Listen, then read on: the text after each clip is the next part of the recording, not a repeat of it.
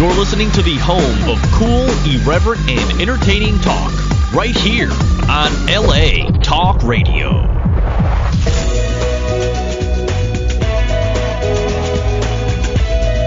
You're listening to Answers for the Family with Alan Cardoza right here on LA Talk Radio.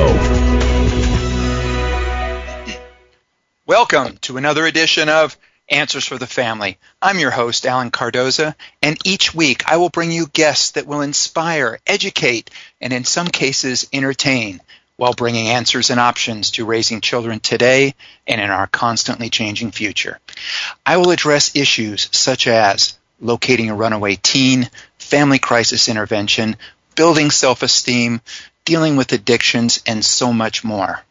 Now, having over 30 years experience working with families in crisis, I've been fortunate to meet and work with some of the top professionals in many of the helping fields and authors sharing valuable stories and helpful information who are working to keep your family mentally, physically, and spiritually sound.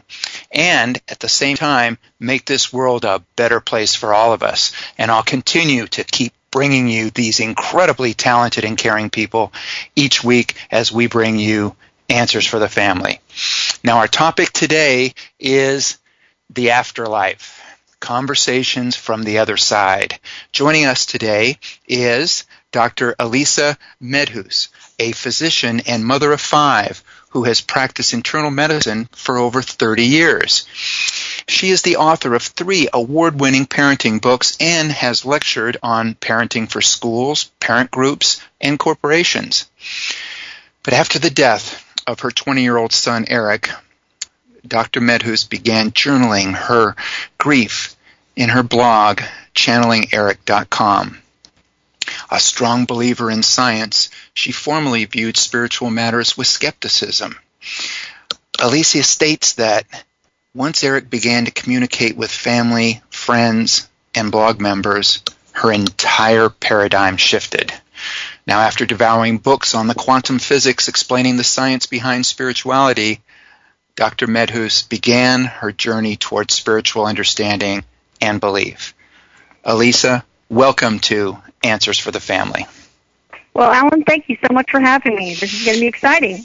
Well, um, I think it's very exciting as well.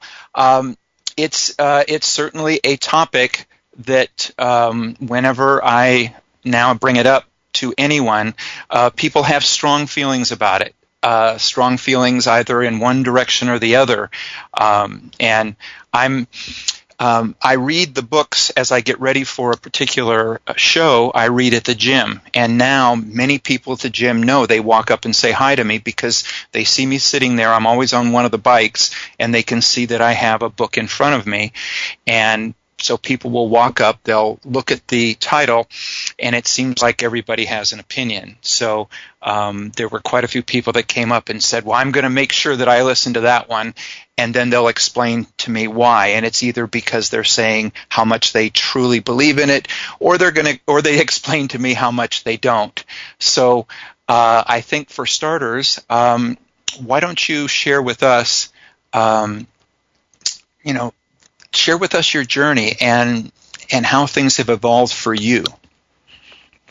Well, of course, it all started when when Eric died. That's four years ago now, and oh boy, you talk about devastating. Uh, but here's a couple of things that made it a lot worse, Alan. 1st mm-hmm. you know, mm-hmm. you're right. I'm a physician, so of course my training is all in science. We're taught in science that something doesn't exist unless you can perceive it with your senses. So as far as I was concerned, Eric didn't uh, exist anymore because I couldn't see him, I couldn't smell him, I couldn't touch him, and it, it sure didn't help to be raised by atheists. I'll tell you that. Um, but then this is the most incredible story. I think you're gonna like it, Alan.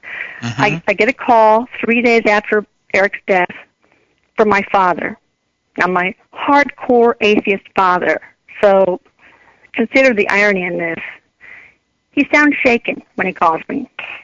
My father does not get startled. He's this unflappable thoracic surgeon. He says, uh, told me that he was sitting in his chair, reading the paper or something, I can't remember, and all of a sudden he looks up and there's Eric standing in front of him. Wow. And then he said that Eric turns into his little boy self and crawls up into his lap. So he's like, "Oh my God, I don't know what to believe. I'm so startled." And I'll tell Mm-hmm. you, that along with the fact that uh, a lot of my friends and almost all my family members were getting these these pranks and these visits and these signs from Eric, just made me think, no, I, I need to I need to check it out. I didn't want to wallow in hopelessness the rest of my life. Well, so how that's when I started to do the research, like you, like you. well how did how did doing the research? In other words, at at what point you're saying this now started with with your father, which would be Eric's grandfather. Um, when did Eric come to you, and and how did that um, how did you deal with that? Well, oh, that that took a long time. I was the last one to believe because, you know, frankly, I didn't want to believe. I did not want to believe because, you know, what if I did? What if I did, and then all of a sudden I woke up some morning and found out it was some cruel cosmic joke? Then what? That'd be like losing him all over again, but this time forever. So I just, I couldn't, I couldn't go through that again. So I dug in my heels for a long time. But there's also a reason that Eric cannot, that the deceased loved ones cannot reach grieving, deeply grieving um, uh, uh, relatives or mothers or fathers or whatever uh, very easily. And I can go through that if we if you ever want to talk about the science. But my first visit, there were a couple that happened in pretty close succession. Uh, the one I like the best is when I went to bed, turned off the light, and I didn't even get a chance to pull the covers around my neck. There was Eric, hopping from the left foot of the bed to the right, to the left, to the right. And uh, on the left corner, there was my sister Denise, who had died, I don't know, 2001 or so. And, uh, she was looking at him, grinning. I know she was thinking, you're such a fool. And, um, and so I was grinning too. I was following him back and forth and back and forth. I felt like I was in a tennis match. And Mhm. all of a sudden, he looks at me, and he looks absolutely startled, like, "Oh my God, you can see me, Mom!" So he rushes into my arms, and Ellen, I felt everything about him. He he totally Mhm. felt solid. But you know, after this happened, of course, like, okay, it's really real. I'm a full believer. But as skeptics often do, time passes, and it's like, well, hmm, I need just one more sign, one more sign, one more sign, please, just one more sign. And so it, it took a lot. It took actually until six months ago for me to be 100% in 100% um, range as far as belief is concerned. Well, now you mentioned about the science of it, and why don't you explain that? Because I think for a lot of people out there that, that are also skeptical, um, you know, it may take the science of it for them to kind of open their mind at this point and really take this in. Sure. Well, first of all, let me go back to the time where we thought the Earth was flat. We'll talk about the science in just a minute, but and then some dude stands up and says, "You know what? I think the Earth might be round." And so, of course, the flat earthers, I'll call them, they would shake their fist and scream heresy. I probably would have been one, tell you the truth. But guess what? Yeah, the Earth is is round, and I think, you know, for example, people come up to me and say, "Well, why can't we see spirits then?" Well, why can't we see radio waves? We know they exist. You see, there's this, everything is energy, first of all. Everything. Einstein referred to matter as frozen light. And all energy vibrates at a very unique uh, point on this long electromagnetic spectrum.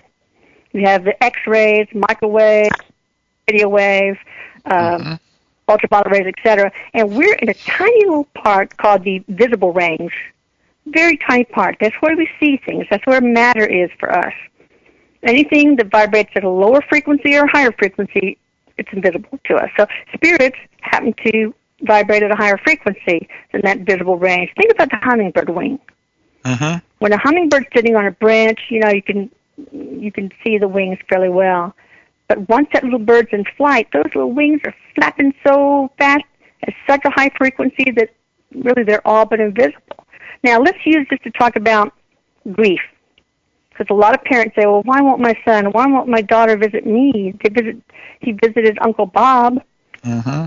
It's because, you know, your, you know, obviously your energy too, since everything's energy, and your frequency of your energy is is uh, much lower on that visible range.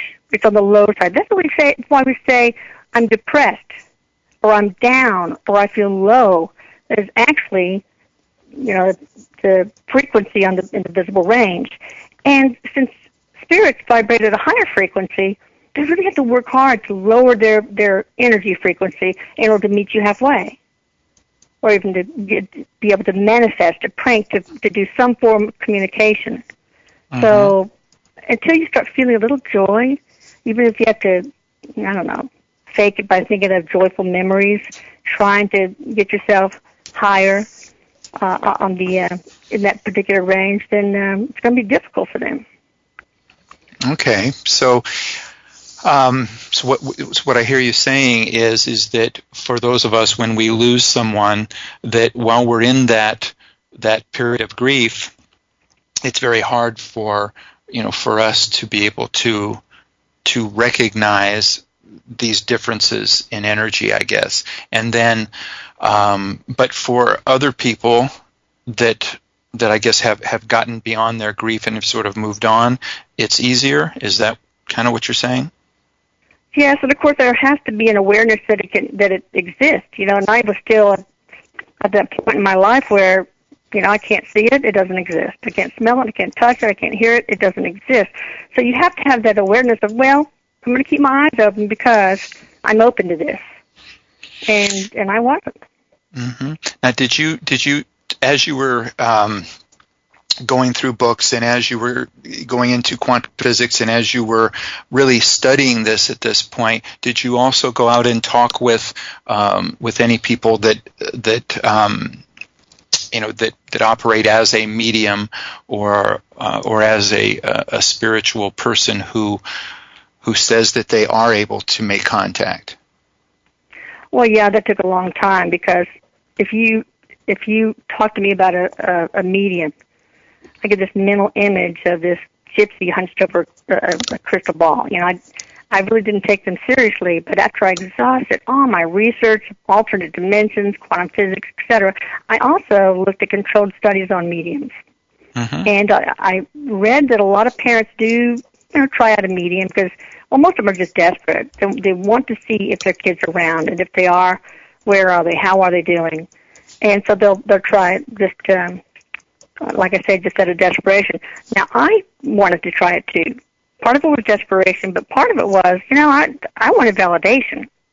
So yes, I did try a number of them. Most of them were just terrible, but some of them were just amazing, like Jamie Butler she's the medium who Eric, uh, through which Eric answers a lot of the questions we have about death and so on. Uh, she pegged his personality perfectly. His oh, awfully irreverent sense of humor, his his mischievousness.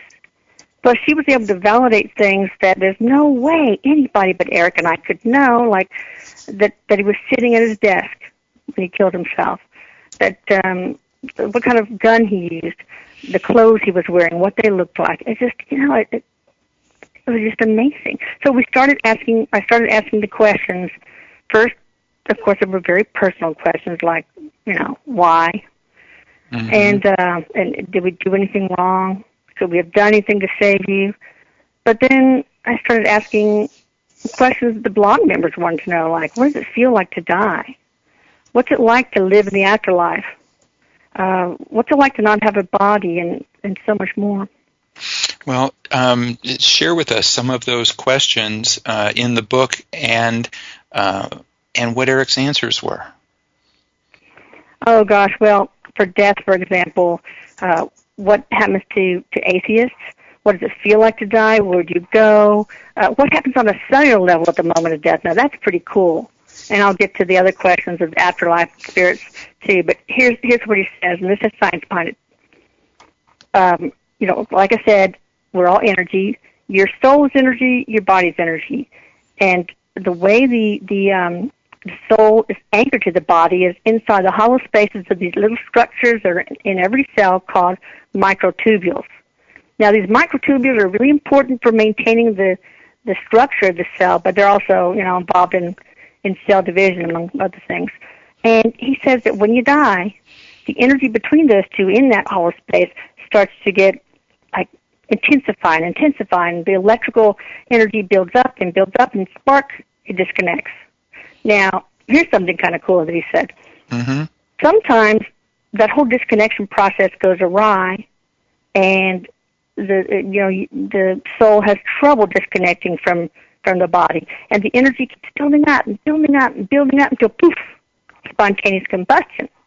It's really interesting because he says that a lot of people who die from spontaneous combustion have a hard time letting go of things, you know, in general, in other ways, like mm, like quarters. That would be one example.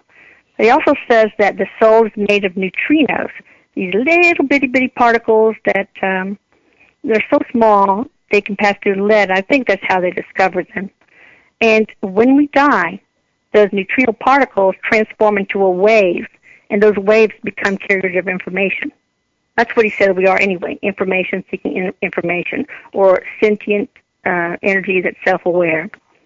And then death, I mean, uh, afterlife, oh, we'll ask him things like, uh, what does it look like? What do you guys have there? Uh, what do you do there? You lay on clouds and play the harp all day? You know, they don't do that. And um, and then I ask about uh, being without a body. do you guys still have your senses? Do you mm-hmm. feel emotions?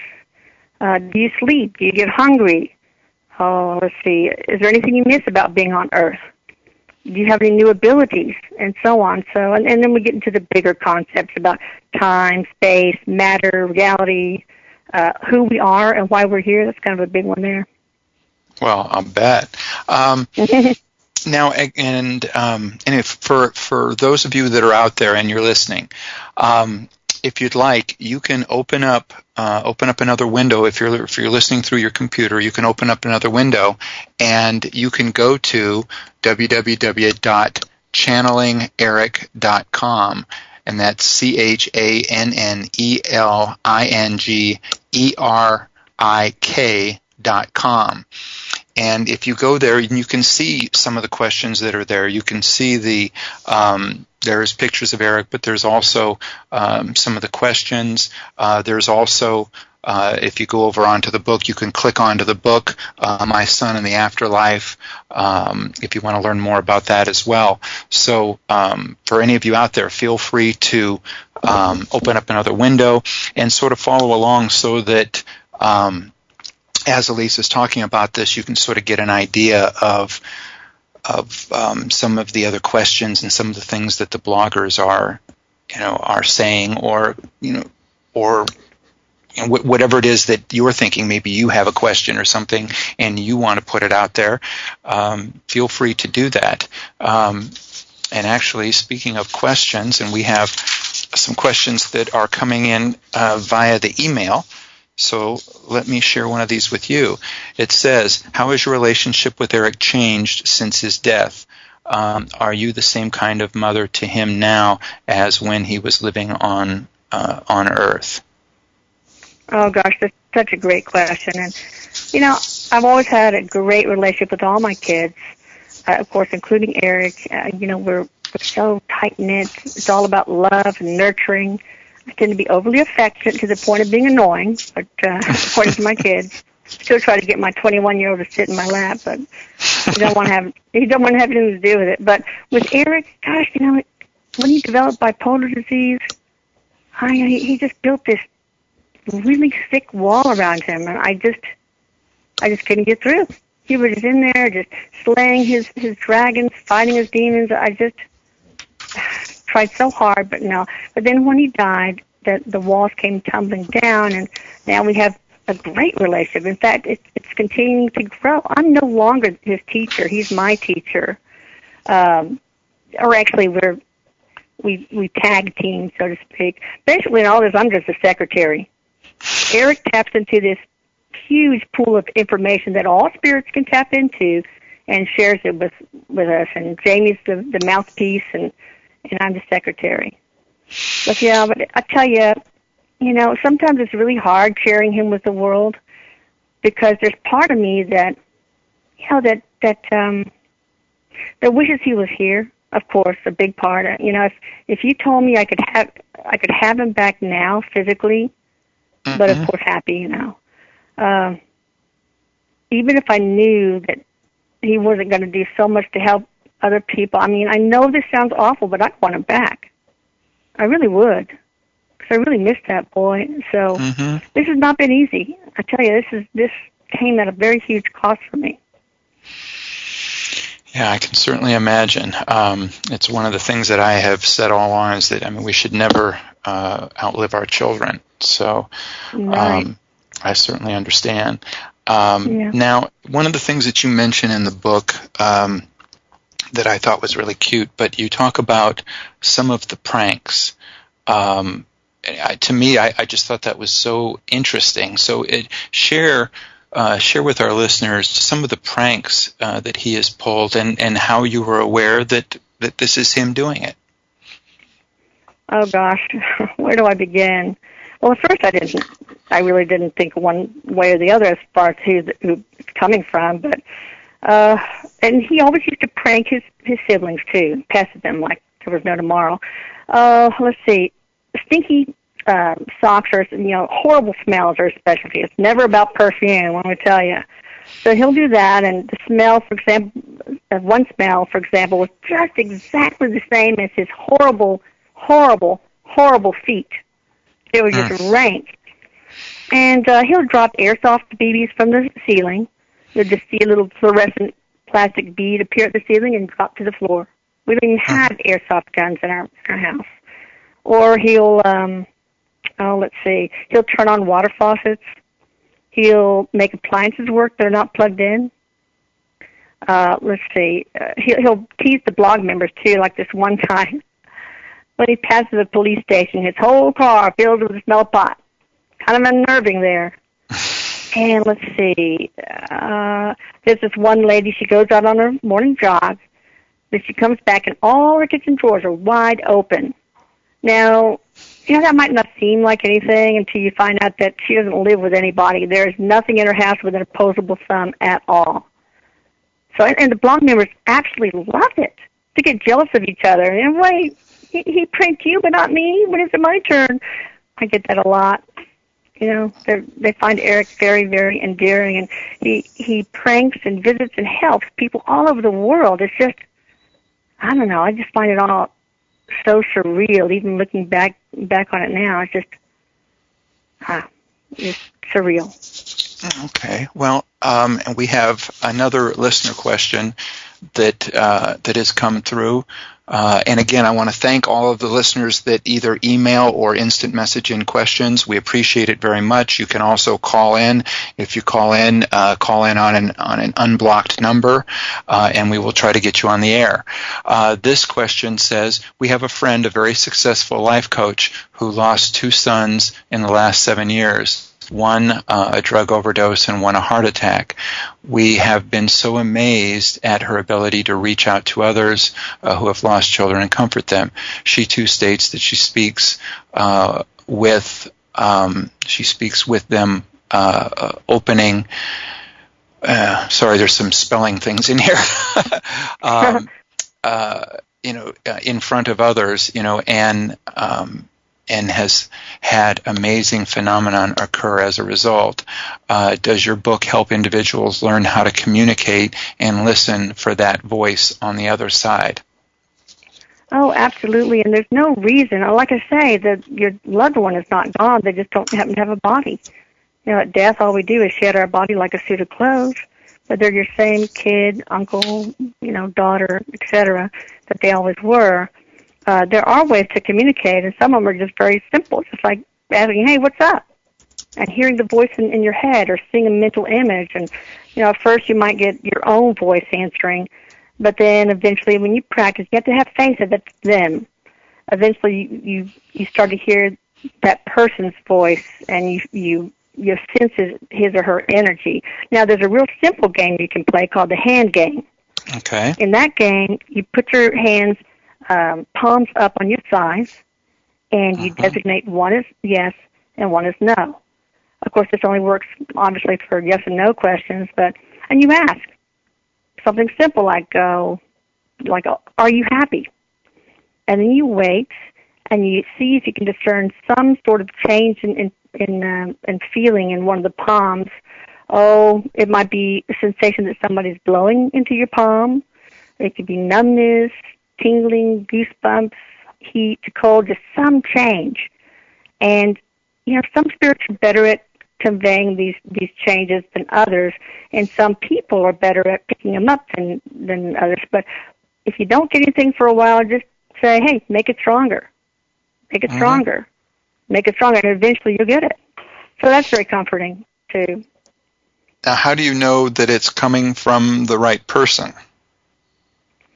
Well, you know, you don't always, but most people, when they're really close to somebody, they they know their energy and they know the answers to the questions. You can validate things by asking questions that there's that nobody else but you and that person would possibly know. So there are ways, okay. but a lot of it is just instinct, intuition. You know. Okay. All right. Well, um, we're going to take a break. We are talking with Dr. Elisa Medhus, and the book is called uh, "The uh, My Son and the Afterlife." Um, stay with us. We are. Uh, in very, very interesting area um, as we learn more about some of uh, the pranks that her son Eric has played and some of the ways in which um, he's really making a difference. So, again, stay with us. We will be right back. Founded over 25 years ago to meet the needs of families in crisis, West Shield specializes in resolving adolescent issues that negatively impact the family. From preteen to young adult, we are experienced and qualified to help. We offer solutions which include referrals to a network of top professionals internationally that we work very closely with in the fields of educational consulting, psychology, and psychiatry. Our in-home crisis intervention care program helps to stabilize families and bring effective resolution. We are supported by our licensed investigation company that enables us to offer legal and expert services for locating runaway teens and more. Our therapeutic transportation services help to ensure that adolescents in crisis are safely provided transportation to specialized schools and programs with unmatched experience and success. Simply put, West Shield Adolescent Services is the best solution when your family is facing personal crisis. Call 1 800 899 8585 and let us help you. All right, we're back. You're listening to Answers for the Family, and uh, today we are talking about the afterlife. Um, so, uh, Elisa and I, um, and I mentioned earlier on uh, for those of you uh, how you can go to the website. Again, the uh, the website is channelingerik.com, and Eric is E R I K. Um, so, for those of you that have gone on. Um, Elisa, can you just kind of walk people through the website a little bit because I think it's very interesting. Um, you know, this to me is one of the things that I've I've not dealt with, uh, but um, it's certainly very intriguing to be able to go on here and to look at some of the questions and some of the comments that people have made uh, in regards to either their experiences uh, in regards to Eric or or other experiences that they've uh, been involved with. So, um, can you walk us through a little bit? Sure, sure. Okay. Uh, of course, there's there's uh, one area that talks about Eric, what kind of person he is, what happened to him. Uh, you can explore the book uh, also in a tab at the top. Uh, it'll even give you an excerpt so you can read that. And uh, there's a tab about me and, and any kind of upcoming um, uh, events I might have the archives, it's very, very important for you to start at the beginning and go through the archives because that's where so many of the basics are. And, and through those, a lot of people, for example, have gotten rid of all their death anxiety. They no longer fear death or life for that matter. And uh, we have forums, a forum where people can just, it's, it's, it's a real safe, loving community where people support each other. A lot of them have become close friends even from you know one of my best friends now is is uh, a woman in in Ireland, and she's befriended a lot of the blog members and comes here and visits all the time. Um, so it's really important to go through those archives. Um, my daughter actually designed the site. And I think she did a very good job. Um, the comments are interesting. In uh-huh. fact, very often I, I find I learn a lot more from the comments than the actual posts. Uh-huh. I, these I call them my peeps. They they just teach me so much, and so many of them are farther along on this journey than I am. but I think one of the most, oh gosh, compelling uh, comments are when they say, um, you know, this has saved my life. It's transformed me. It's transformed transformed my whole family. You know what's in this blog, but even more compelling, we've gotten a number of comments that that say that it's literally saved their lives. For example, there's this one guy, I think it was maybe six months ago. He left a comment. I was going to kill myself today, but after reading this post, I want to live. Wow, and early it's on, powerful. I know it's very powerful. And um, another woman, she lost her son just like I did, and uh, she'd been going to therapy for a number of months, and for some reason, in her case, it just wasn't helping. So she came home after a session, you know, with the decision to kill herself. Got everything ready, was just about to do it. Then all of a sudden, she had this very strong urge to to um, go to the computer and type in "My son is dead." So up comes the blog, Channeling Erik. She reads it from the very beginning to the very end, and she she changes her mind. She says life is worth living, and she's still with us today. And this is like she's one of the charter members. She's been around for a long time. I think the blog is going on its fourth year, maybe now. Uh, so it is powerful. It's it's a little scary for me Mhm. because I'm, I'm still this little broken woman. So to have all this happen and this sense of responsibility, uh, you know, it's Won't- it's not a burden. I just say it's um, it's a very heavy sense of responsibility. It's uplifting too to sort of give Erik's death some meaning because it's helping people. Well, it sounds like there's a lot of people out there that are very thankful that you've accepted this responsibility. Um, now let's let's talk about the book a little bit. And I mean, who do you envision that this book is for, and, and why do you think they would want to read it? Well, that's a great question. I think that it would be anybody who plans to die, frankly. Immortals, not so much. But no, there are like, what, 78 million baby boomers who are grappling with their own mortality now. And some of them have lost parents, some of them are about to lose parents. And look how many people have lost loved ones, period. And they have this, this notion that, okay, they're gone, they're up in some gated community up there with a little secure, wing security guard on watch. Uh, Mhm. And so this helps them as well. Plus the people who have uh, death anxiety. You know, Alan, I didn't realize how common this was until I saw it in a number of blog members. I mean, some people are just paralyzed by fear uh, of their eventual death that they just, I don't know, they just really even have trouble functioning in life. They have trouble living. And then, of course, you have people who are just curious. People just want to know the the uh, the answers to questions like these.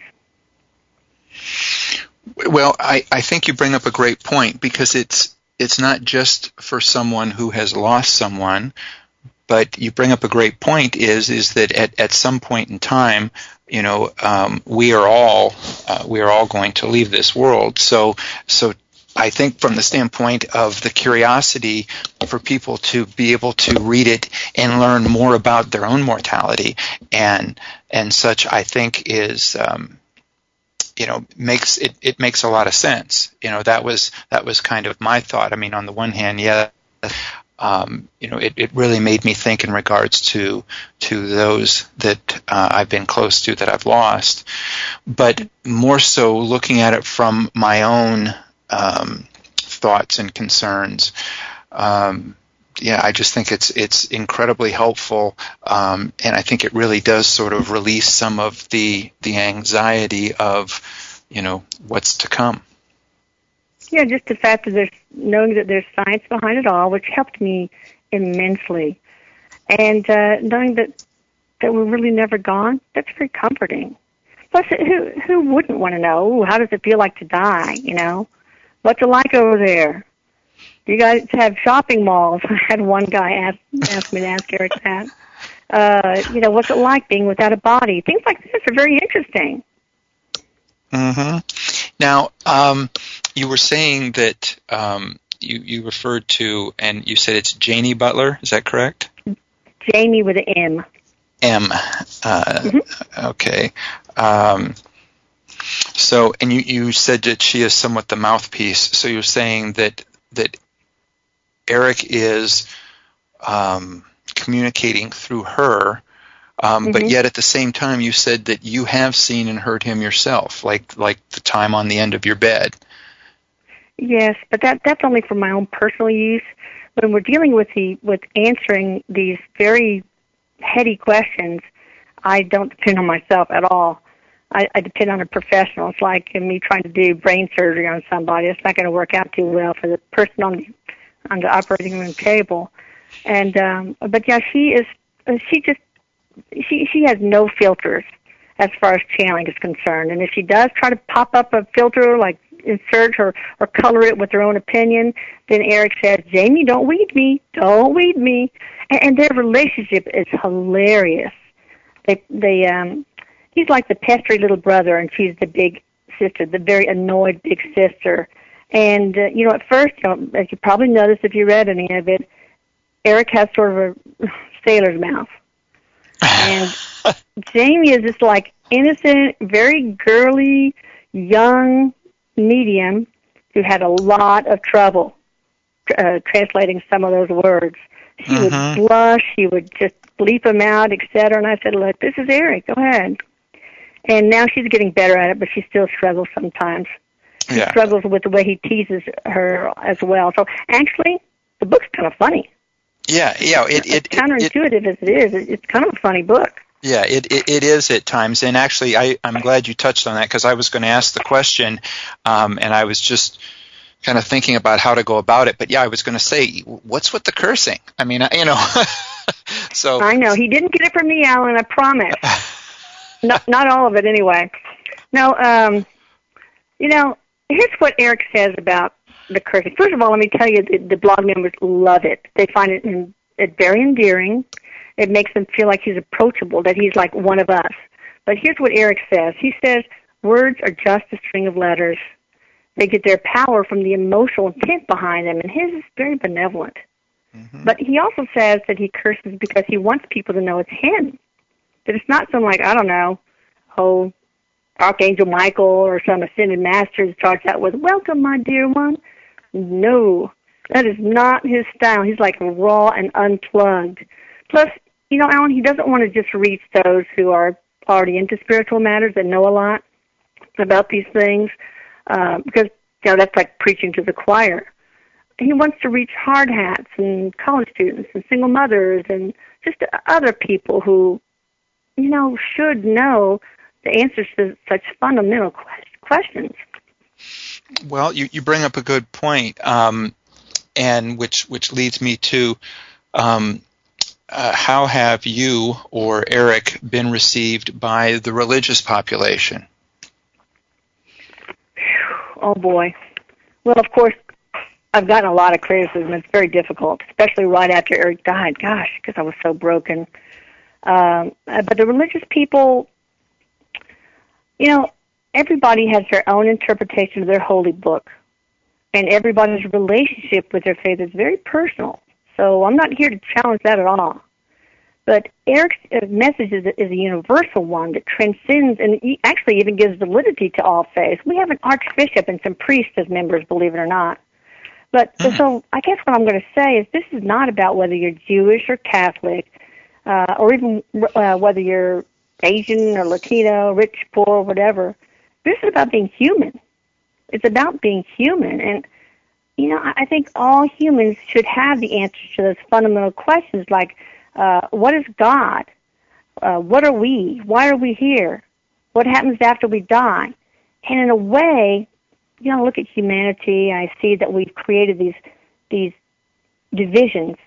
We've divided ourselves into these warring subgroups, and I see Erik doing something differently. He's he's highlighting the fact that we're all humans, that we should be defined as humans going through this this human experience together, hand in hand. And so, what he does unifies, not divides. Okay.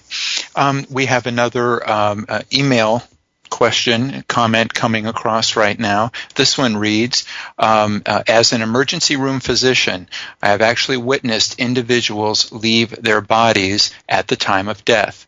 In my 20 years, I have also seen three return to their bodies after we had given up on resuscitation and pronounce them dead. When they leave permanently, there is a coolness in the air and a transparent uh, outline of the person's body that may appear in the room. Because several, uh, because several of a few uh, uh, small groups uh, of the staff are more spiritually oriented than most medical professions, we believe our openness has increased uh, the observable occurrences. I wish to thank you for having the courage to share your story, and I have ordered your book. I look forward to reading it and sharing it with uh, our staff and some of our patients. Wow. Well, talk about bravery. This guy is amazing. You know, we have a problem in our, like as he was referring to, or she, we have a problem in that. Um, we keep things secret in, in the uh, medical community. We don't want to be ostracized by our peers, and we don't want to look like we're wacky. So, and and we do experience a lot of these deathbed uh, events that are just so powerful. Yet, um, yet we're afraid. And I see that in, in non-medical professionals too. There's a lot of people who are in the closet who have experienced these amazing things, but are afraid to talk about them. They think they're all alone. I remember sharing uh, sharing some of what I've learned here with uh, a person. I can't remember who she was, if it was a friend or or a blog member, and um, she just heaved a big sigh of relief and said, "Oh, thank God, I can have somebody to talk to because I believe all this. I saw two angels by my dumpsters the other day." That's kind of funny. So there's a lot of people in the closet, so to speak. And my hat's off to this um, emergency room physician well, with you being a physician as well, um, how has how has your peers responded to you in this area? Well, as this ER physician was uh, was saying, you know, a lot of them do want to believe, and they they have these little, these little stories in their head that they really want to share. They're just so amazing. So you know, I have to judge who to open myself up and who not to because it's scary you don't want to start talking and they're kind of looking for the nearest exit or they start to attack. That's um i just that's very difficult to come up against a closed minded skeptic. It really is. So mm, i'm very tentative at first when i when i pick and choose who i want to share this with. And a lot of people aren't. A lot of people just go after it like there's no tomorrow. Mhm well i mean are are you still practicing as a physician no, after Erik died, I well, I, I tried to go back uh, after two weeks, and you know, sometime in that period of time, I saw a head injury, and I just couldn't because he, he it was a self-inflicted gunshot wound to the head, and I just uh, I couldn't do anymore. I resigned my position and I left, and I don't know. I, I feel like Erik and I, or Erik, I'll say, is saving more lives than I could ever save as a physician. Just those two instances I mentioned. That's just gosh, that's just the tip of the iceberg, really. Well, I mean, it's it's it is literally amazing. Um, so, uh, things and um, you know, it's uh, that that came up. It was a question actually that came up after we sent out the the press release and it said but it was geared it was directed towards me rather than you but the question said um, you know um, ask ask her um, uh, what evidence she has had up to this point. Well, of course, a lot of it's the pranks, the visits. I mean, he called us on the telephone for the love of God. Uh, but a lot of it's just in the material itself. A lot of people say, when I read this, there's so many aha moments. Like, you know, you know on a soul level that it's the absolute truth. So, you know, people will glean their own truths here and there. Uh, I think the thing that really got me to 100% happened six months ago, like I think I said earlier. Mm-hmm. Um, a blog member uh, contacted me, and she said she heard three voices on one of the recorded sessions that Jamie and I did. Oh, I don't know, maybe about a year and a half before that. So my first reaction was, mm, okay, well I was there. There was nobody in the room. No, nobody was making any voices or any, even a peep. And of course, I listened to it. Sure enough, three voices. And one of them was definitely Erik's. I don't know how many moms are listening out there, but we know the sound of our own kid's voice. He had this way of saying breakfast like a little child, breakfast. And he also had this verbal tick that he did all the time. It sounded like he was clearing his throat, like those were there. So I was intrigued enough after listening to it to to get a sound professional to analyze it. Uh-huh. And what he found was amazing. He, he said that there were little distortions in some of the voices that were not human, and that one of the voices sounded like they were whispering right up to the mic, like half an inch away, and you know on the video you see nothing. But I think one of the most interesting components of the analysis was um, he said the voices left no voice signature on the analysis, none, no voice print. And from what he says, it just doesn't happen in in, uh, humans. So I have hmm. that on my iPhone. I listen to it all the time. It's just wonderful to hear his voice. Now, now for for some of the skeptics out there, um, where is this taking place when you're doing this? Are you are you at your home? Are you at at Jamie's? Um, is this at different locations? Where? Oh, different locations. You know, I, sometimes from my house, uh, sometimes at Jamie's. It can all be done over the phone, though. Yeah. Right, because again, and I'm, you know, as an investigator by trade, and so I'm sort of thinking about the people listening. You know, what other questions would they have? And and and a skeptic may then say, well, you know, if it's at if it's at her place, you know, is is she able to somehow, you know, manipulate a you know a, a, voice or something like that. I mean, you know, people you know people watch TV, you know, and and they'll they'll see these shows to where somebody will figure out afterwards, oh, okay, see, it was this all along, and uh, you know, for people that that type of answer, so so to to answer that question that may be out there for them, what you're saying is is that no, this isn't always in some in in in a medium's um, living room. This is sometimes at your home. This is sometimes at other locations where it would be very difficult for one person to to manipulate the situation. Yeah, and just so, so many things have happened that are just I don't know, just almost indisputable. Anything can, can be disputed, of course, and that's the scientist in me. I, you know, but uh, for example, she was. Uh, I was recording a session with her, uh, this woman, wanted to talk to her deceased oh, boyfriend, husband, I can't remember. His name was Keith. And uh, Erik helped bring him in, and uh, Jamie was translating uh, between what Keith wanted to say to his girlfriend slash wife. And all of a sudden, Jamie stops in her tracks. So wait a minute, he's not speaking English anymore. He's speaking a language I don't recognize. I know it's not like Italian or German or French or Spanish.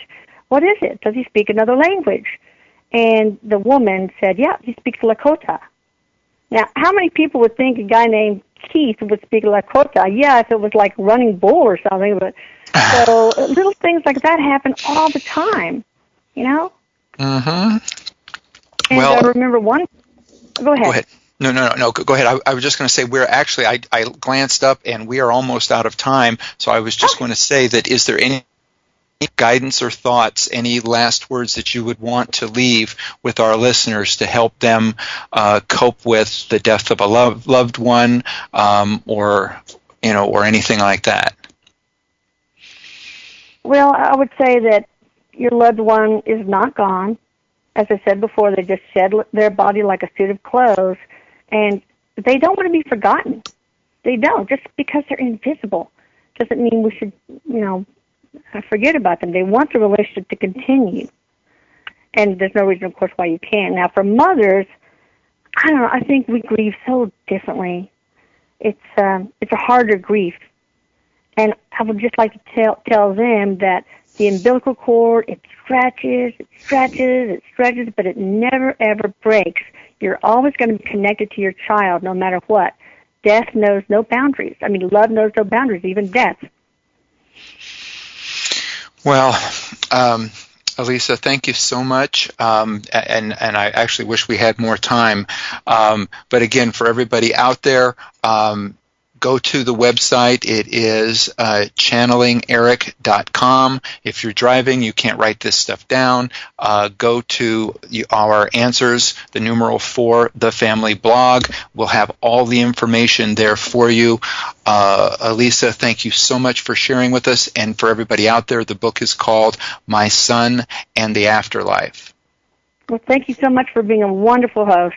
I've had a Well- lot of interviews, and you just are, you're one of the best. Well, Now, thank you. now write your write your excuse for your wife that you're not going to have to do any chores for the next month because you've been a good boy. I love that. I'll I'll take you up on that. All right, everybody, Okay. have a have a wonderful week, and be with us again next week for Answers for the Family.